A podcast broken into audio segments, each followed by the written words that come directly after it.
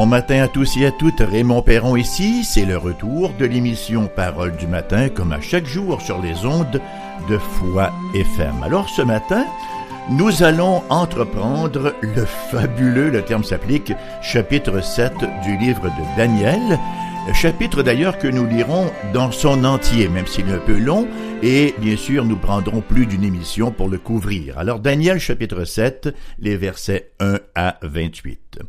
La première année de Belchazzar, roi de Babylone, Daniel eut un songe et des visions se présentèrent à son esprit pendant qu'il était sur sa couche. Ensuite, il écrivit le songe et raconta les principales choses. Daniel commença et dit « Je regardais pendant ma vision nocturne et voici les quatre vents des cieux firent irruption sur la grande mer. » Et quatre grands animaux sortirent de la mer, différents les uns des autres. Le premier était semblable à un lion et avait des ailes d'aigle. Je regardai jusqu'au moment où ses ailes furent arrachées. Il fut enlevé de terre et mis debout sur ses pieds comme un homme, et un cœur d'homme lui fut donné.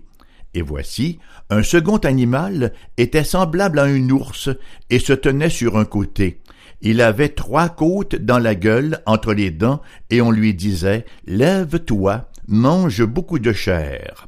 Après cela, je regardai, et voici un autre était semblable à un léopard, et avait sur le dos quatre ailes comme un oiseau. Cet animal avait quatre têtes, et la domination lui fut donnée. Après cela, je regardai pendant mes visions nocturnes, et voici, il y avait un quatrième animal terrible, épouvantable et extraordinairement fort. Il avait de grandes dents de fer. Il mangeait, brisait, et il foulait aux pieds ce qui restait. Il était différent de tous les animaux précédents, et il avait 10 cornes. Je considérai les cornes, et voici une autre petite corne sortie du milieu d'elle, et 3 des premières cornes furent arrachées devant cette corne. Et voici, elle avait des yeux comme des yeux d'homme et une bouche qui parlait avec arrogance. Je regardai pendant que l'on plaçait des trônes, et l'ancien des jours s'assit. Son vêtement était blanc comme la neige, et les cheveux de sa tête étaient comme de la laine pure. Son trône était comme des flammes de feu, et les roues comme un feu ardent.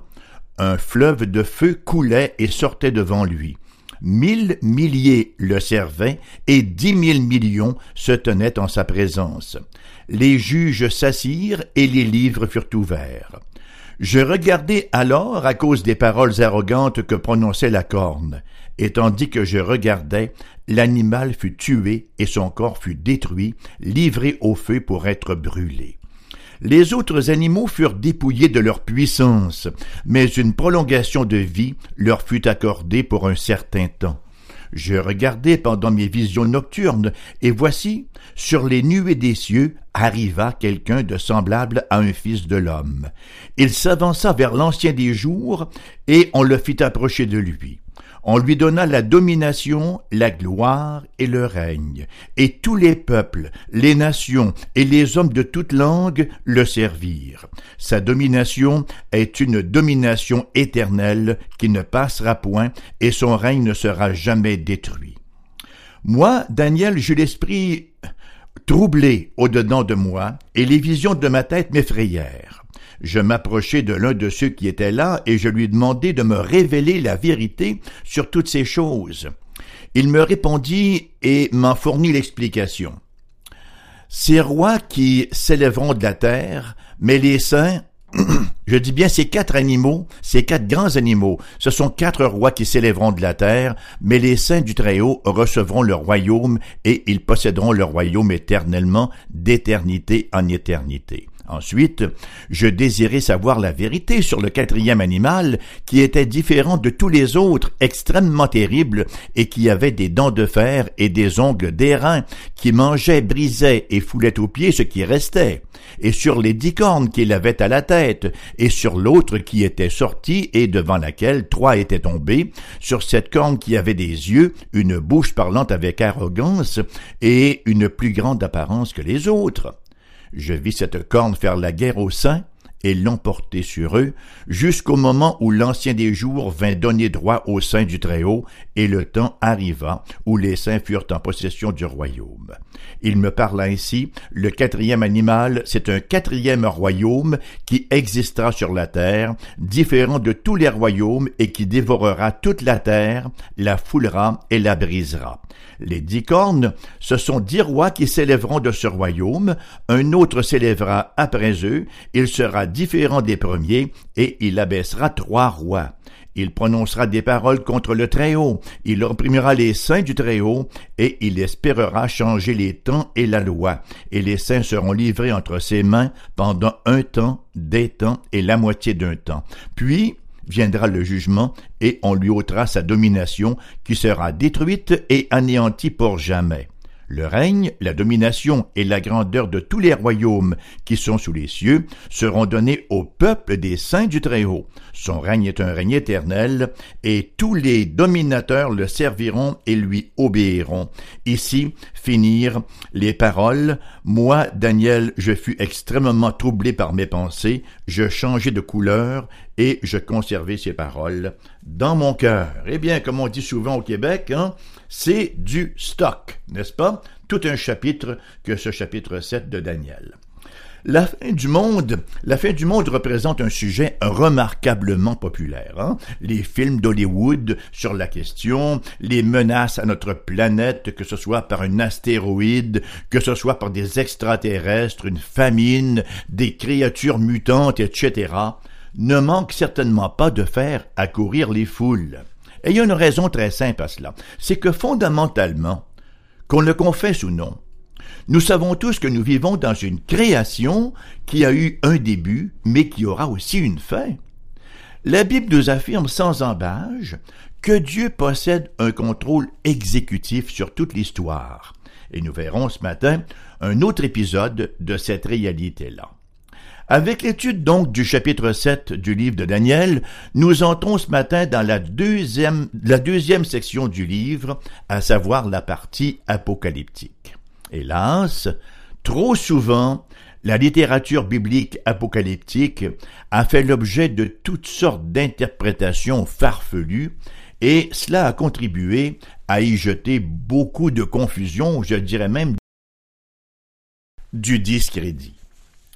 Vous me permettrez donc de dire quelques mots sur la méthode.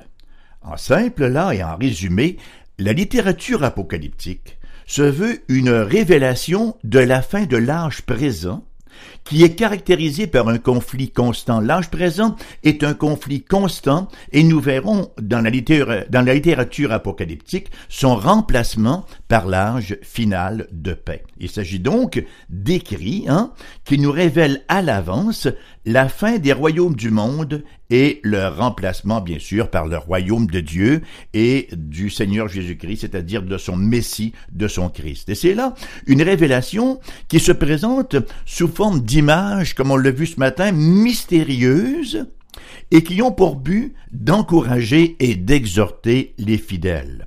Alors, ça veut dire que la littérature apocalyptique proclame une théologie d'espoir à ceux qui vivent en marge du monde. Elle nous rappelle que Dieu est présentement sur son trône et que son triomphe va ultimement se manifester. Entre-temps, quel que puisse en être le coût, en termes de souffrance, l'obéissance à Dieu est la seule voie qui s'impose. Alors, même si tous les propagandistes de l'ordre du monde présent répètent ad nauseam que la résistance est futile, que nous devrons tôt ou tard nous laisser assimiler, non, l'écrivain apocalyptique, lui, impose une fin de non-recevoir à ce discours. Il a vu les yeux ouverts et il sait pertinemment comment l'histoire va se terminer, à savoir que Dieu va ultimement introduire l'âge nouveau et final du salut. Alors, il va sans dire qu'il nous faudra plus d'une émission pour sonder les vérités de ce chapitre 7 que nous avons lu ce matin. Premièrement, donc, nous voyons une vision des bêtes, j'ai presque envie de dire une vision des monstres.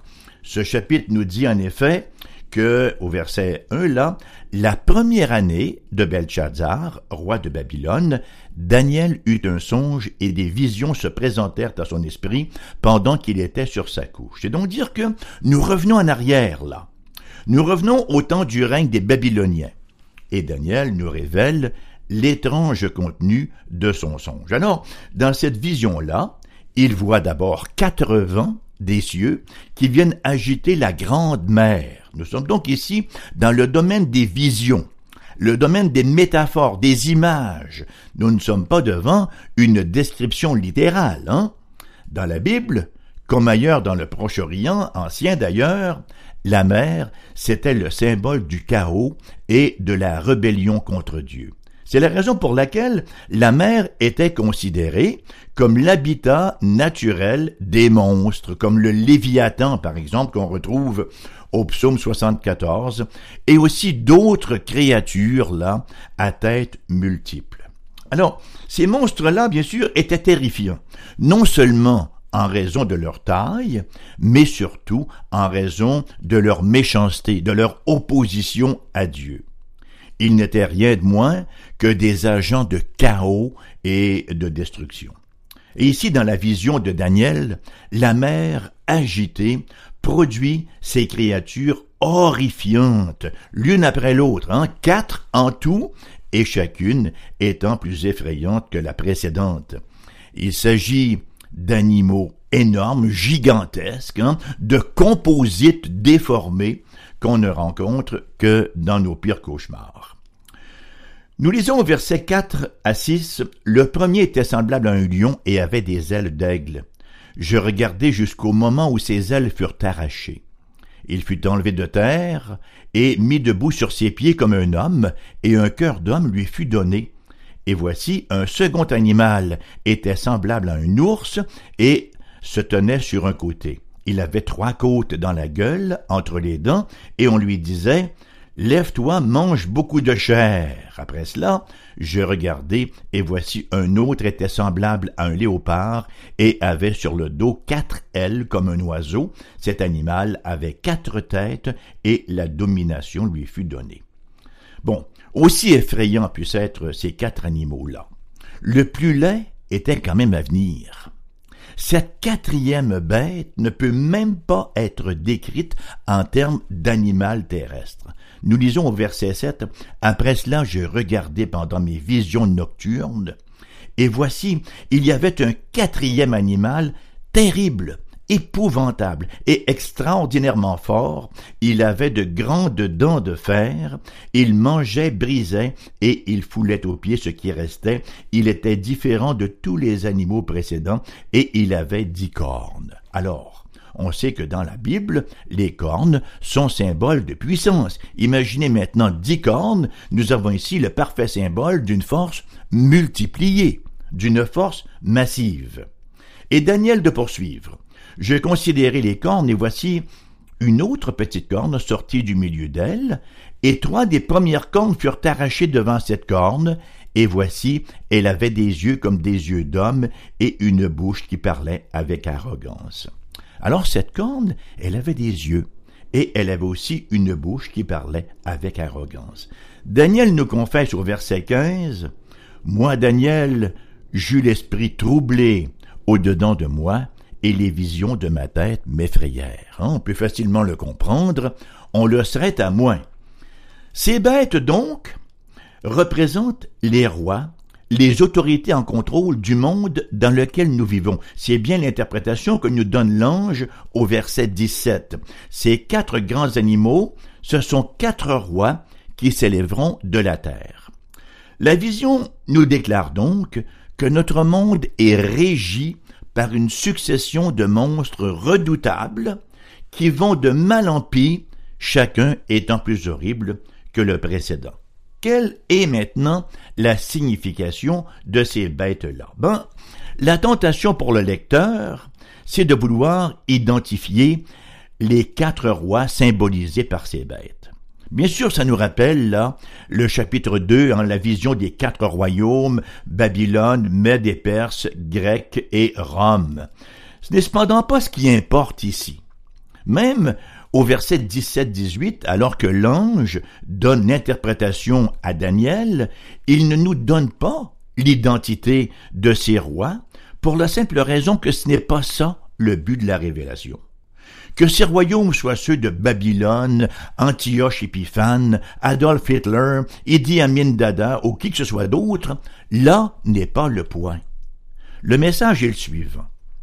Jusqu'à la venue du nouvel âge, les ténèbres ne se disperseront pas de manière significative sur la terre. C'est dire que ces quatre bêtes-là représentent un symbole de totalité plutôt qu'un nombre particulier d'empires du monde. Le message de Daniel 7, là, c'est simplement que la vie dans l'âge présent sera toujours ainsi jusqu'à l'arrivée de l'âge à venir. Hein? C'est intéressant de noter que les superpuissances du monde elles-mêmes se représentent par des animaux prédateurs. Hein? La Russie est représentée par l'ours aujourd'hui, la Chine par le dragon, les États-Unis par l'aigle. Voyez, les bêtes de l'ordre mondial présent peuvent changer de forme avec le passage des siècles, mais leur violence et leur soif de pouvoir demeurent. On voit historiquement que Nebuchadnezzar s'est changé en Darius, qui est devenu Alexandre le Grand, qui a lui-même fait place à Antioche-Épiphane, le roi séleucide, qui a brutalement opprimé les Juifs au milieu du IIe siècle avant Jésus-Christ. Et ces dirigeants cruels ont été suivis par Néron et Domitien, les grands persécuteurs. Et que dire de l'Inquisition quelques siècles plus tard? Alors, au cours des derniers siècles, nous avons vu d'autres manifestations de la bête, dans les personnes de Hitler, Staline, Kim Jong-un et compagnie. L'horrible bête de cet âge était présente aussi dans les génocides récents, de même que dans les tortures des saints au Soudan, en Chine et ailleurs dans le monde. La présence continuelle des bêtes de notre monde ne devrait pas nous surprendre, parce que chaque manifestation humaine du mal n'est que le reflet de l'œuvre du grand dragon, du serpent ancien de Satan lui-même. D'ailleurs, en Apocalypse 13, nous voyons une bête sortir de la mer, une bête qui représente le pouvoir de persécution de l'Antéchrist, une bête qui combine tous les aspects de chacune des créatures de Daniel 7.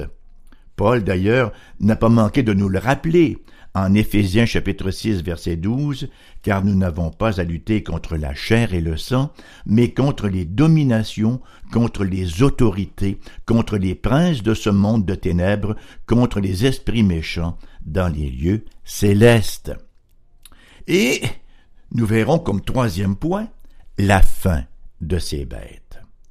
Il est essentiel pour nous de noter que l'emphase de ce chapitre-là n'est pas tant sur les monstres eux-mêmes, parce que le but du message de Daniel 7 n'est pas de nous faire des cauchemars.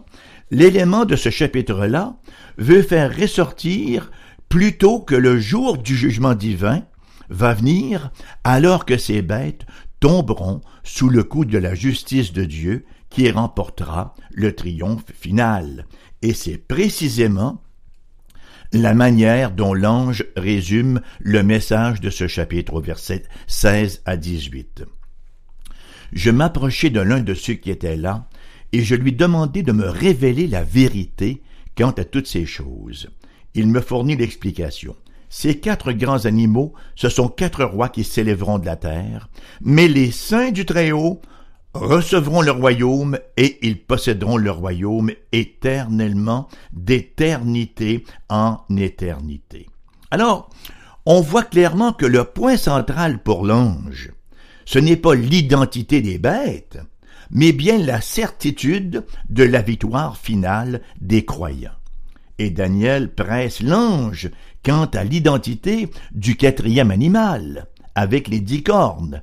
Nous lisons au verset 19 à 22, « Ensuite, je désirais savoir la vérité sur le quatrième animal qui était différent de tous les autres, extrêmement terrible et qui avait des dents de fer et des ongles d'airain, qui mangeait, brisait et foulait aux pieds ce qu'il restait, et sur les 10 cornes qu'il avait à la tête, et sur l'autre qui était sortie, et devant laquelle 3 étaient tombés, sur cette corne qui avait des yeux et une bouche parlant avec arrogance et une plus grande apparence que les autres. Je vis cette corne faire la guerre aux saints et l'emporter sur eux jusqu'au moment où l'Ancien des jours vint donner droit aux saints du Très-Haut, et le temps arriva où les saints furent en possession du royaume. » Donc, l'ange va encore ajouter à ce que Daniel sait, sans pour autant identifier l'animal.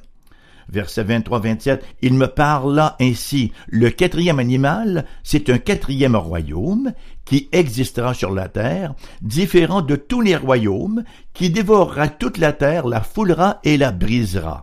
Les 10 cornes, ce sont 10 rois qui s'élèveront de ce royaume, un autre s'élèvera après eux, il sera différent des premiers, et il abaissera 3 rois. Il prononcera des paroles contre le Très-Haut, il opprimera les saints du Très-Haut, et il espérera changer les temps et la loi. Et les saints seront livrés entre ses mains pendant un temps, des temps et la moitié d'un temps, puis viendra le jugement, et on lui ôtera sa domination, qui sera détruite et anéantie pour toujours. Le règne, la domination et la grandeur de tous les royaumes qui sont sous les cieux seront donnés au peuple des saints du Très-Haut. Son règne est un règne éternel, et tous les dominateurs le serviront et lui obéiront. Voilà le message central de ce chapitre 7. Voilà le point, n'est-ce pas, de cette vision de Daniel. Et c'est ce qu'on disait d'entrée de scène, que la littérature apocalyptique n'est pas là pour nous faire deviner le futur, mais simplement pour nous communiquer une théologie d'espoir pour nous, croyants, qui vivons en marge du monde et qui avons, n'est-ce pas, à subir le mépris, et certains subissent les pires sévices, n'est-ce pas, mais c'est là pour nous encourager en nous assurant du triomphe final des croyants, des saints de Dieu. La description que nous donne Daniel là, de ce temps d'épreuve et de jugement sous le 4e royaume, sous cette 4e bête, il est suffisamment vague pour décrire n'importe quel tyran de l'histoire. Voyez, le cœur de cette vision, c'est le suivant. Le temps pendant lequel les bêtes vont opprimer les saints, c'est un temps qui est limité par Dieu. Dieu est en contrôle. Dieu permet pour un temps, et quand ce temps est échu, ça se termine. Au-delà de cette période déterminée par Dieu, se profile la scène d'une cour céleste où ces bêtes seront finalement domptées et détruites. Et c'est alors que les saints, les croyants, les pieux, ceux qui se confient à l'Éternel, ceux qui sont venus à Dieu, réconciliés par le sacrifice et la vie du Christ Jésus, c'est alors que ces gens-là jouiront de la gloire, n'est-ce pas, à laquelle Dieu les a rendus participants. Alors, nous allons nous arrêter ici pour ce matin, parce que, bon, il y a encore beaucoup à dire sur le chapitre. Nous verrons vraisemblablement le reste de ce chapitre 7 lors de notre prochaine émission. Maintenant, quels sont les quelques éléments que on devrait retenir ce matin en terminant? Premièrement, ce monde, le monde dans lequel nous vivons, ce qu'on appelle légalement, ou ce que la Bible appelle 7 âges, parce que pour la Bible, il existe 2 âges, l'âge présent et l'âge à venir. Et la Bible est d'une clarté cristalline, je dis bien, à cet effet-là. Ce monde présent, 7 âges, sera toujours mauvais. Vous savez, le monde s'attend toujours à ce qu'il va être en mesure lui-même, ce monde-là, de régler ses propres difficultés. Chaque fois qu'on élit un nouveau gouvernement, c'est le triomphe et on a l'impression que les choses vont changer et que nos problèmes vont se régler. Et c'est comme ça depuis la nuit des temps, vous savez. Lorsque Ève a donné naissance à Adam, elle était toute en liesse, n'est-ce pas, en disant « Ah, voilà, j'ai formé un homme avec l'aide de l'Éternel » et elle espérait bien que ce serait lui qui viendrait nous délivrer de nos difficultés là, à partir de la chute, hein, à partir du jugement de la chute. Et c'était comme ça depuis la nuit des temps. Et chaque gouvernement arrive avec de nouvelles promesses et termine son mandat avec les mêmes déceptions.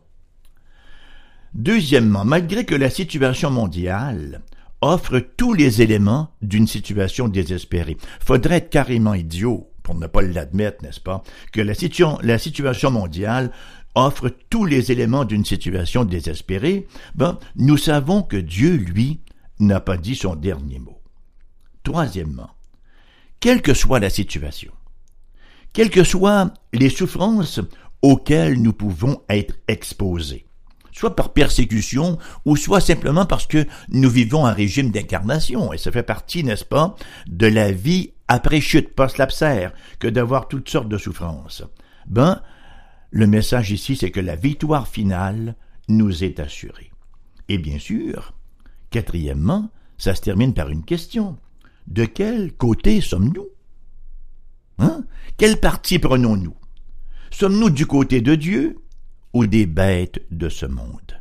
Allons-nous plier, courber? Allons-nous nous laisser séduire par les propagandes de ce monde qui ne cesse de renouveler ses promesses, n'est-ce pas, qui ne cesse de nous dire que oui, tout va bien aller, que la science va tout régler, que l'homme s'en va en s'améliorant, ou allons-nous voir la réalité en face? Ce monde s'en va à une vitesse vertigineuse vers son jugement final, de sorte que la meilleure position à prendre, le seul parti à prendre, en quelque sorte, c'est le parti de Dieu. C'est l'invitation qui nous est lancée ce matin et qui vient mettre un terme à l'émission d'aujourd'hui, émission qui vous revient en rediffusion cet après-midi à 14h. Entre-temps, vous pouvez nous écrire à AERBQ, casier postal 40088 Québec QC G1H2S5.